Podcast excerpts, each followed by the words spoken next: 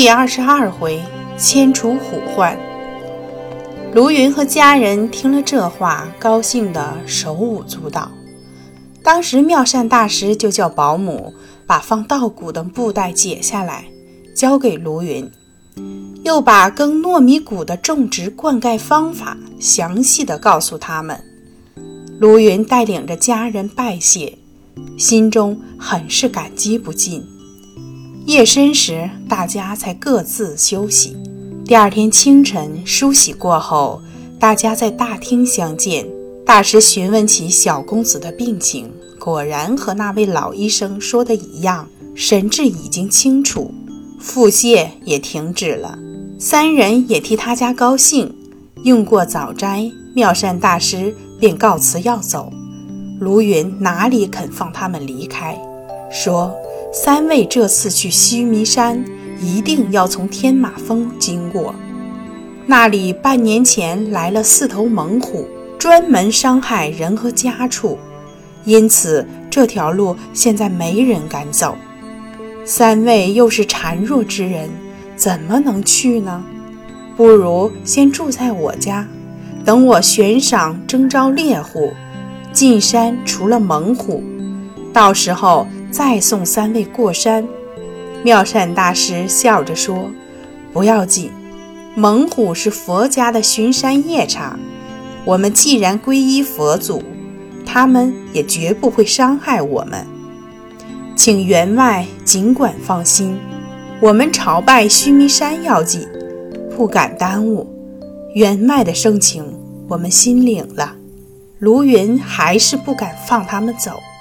双方争持不下，卢云就说：“既然三位一定要走，那么让我挑选一队精壮的庄丁，带着武器护送三位过天马峰，以免徒生意外。”妙善大师推辞不过，只好由他去挑选。没过多久，已经挑选了三十二位精壮有力的汉子。都拿着刀枪棍棒，一齐聚集在庄外。妙善大师这才告别了卢云，带着保姆两人出了庄门，坐上白象，一路向天马峰走去。卢云与全庄老少又送了一程，才停下脚步，看着三个人由一队壮丁护送着上山而去。从这里上天马峰。本来有东西两路可以走，西边的路比较险峻，树木也多，野兽容易藏身；东边的路比较平坦，树林也少，好像平安一点。所以一般壮丁想避免与猛虎相遇，直向东谷而来。不料天下的事情，自有出人意料的地方。你想逃避的时候，却要撞个正着。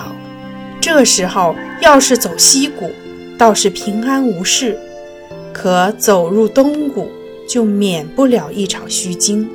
众人走入山谷后，一路顺行而上。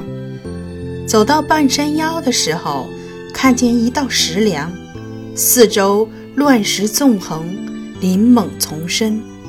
有一个经常走山路的人。关照大家说：“当心呀，恐怕那家伙藏在乱草丛中。兄弟们手中的兵器要时刻预备着。”大家轰然地答应了一声。不料，就是这一声答应，惊动了山中的猛虎。原来有两只猛虎晚上由西山出洞找食吃，一直跑到东山，一点东西也没找着。天色已亮，他们也疲倦了，就在丛林之中打盹儿。忽然听到人声，正是饥不择食，狂吼了一声，从左右两边直窜出来，扑向人丛中。妙善大师大吃一惊，心中叫苦，已经翻身跌下象背，永莲两个人也都跌倒在地上，再也爬不起来。那些壮丁各自手持家伙，四下散开围攻猛虎。猛虎也聪明，看到有人跌在地上，就舍弃了壮丁，争着去扑这三个人。壮丁们拼死救护，只挡住了一只，另一只已经扑到妙善大师跟前。忽然，那头白象将身体一横，挡住了三人。等猛虎逼近时，他猛地用鼻子将虎腰卷起，狠命的一摔，把那只猛虎甩到几丈之外，落在巨石上，跌断了脊梁，再也站不起来。那些壮丁看到白象杀死了一只老虎，顿时胆气壮了，插矛一起举了起来，把另外一只猛虎也结果了。正在双方争持的时候，那一片狂嘶乱喊的声音在山中听起来更觉得宏大，把睡在西风洞里的两头猛虎也惊醒了，他们就一起出动。循着声音的方向，直接朝喧闹的地方跑来。这边一班壮丁捕杀了两头猛虎，正想扶起三人继续向前时，没想到一阵狂风吹来，腥气扑鼻。壮丁们齐声说：“不好，又有大虫来了！”于是大家都拿起兵器准备迎战。那头白象也迎风冲了上去。等到猛虎来到跟前，他又是把鼻子一卷一摔，把一头猛虎摔了个半死。壮丁们一拥而前，刀枪齐下，刺死了这一只。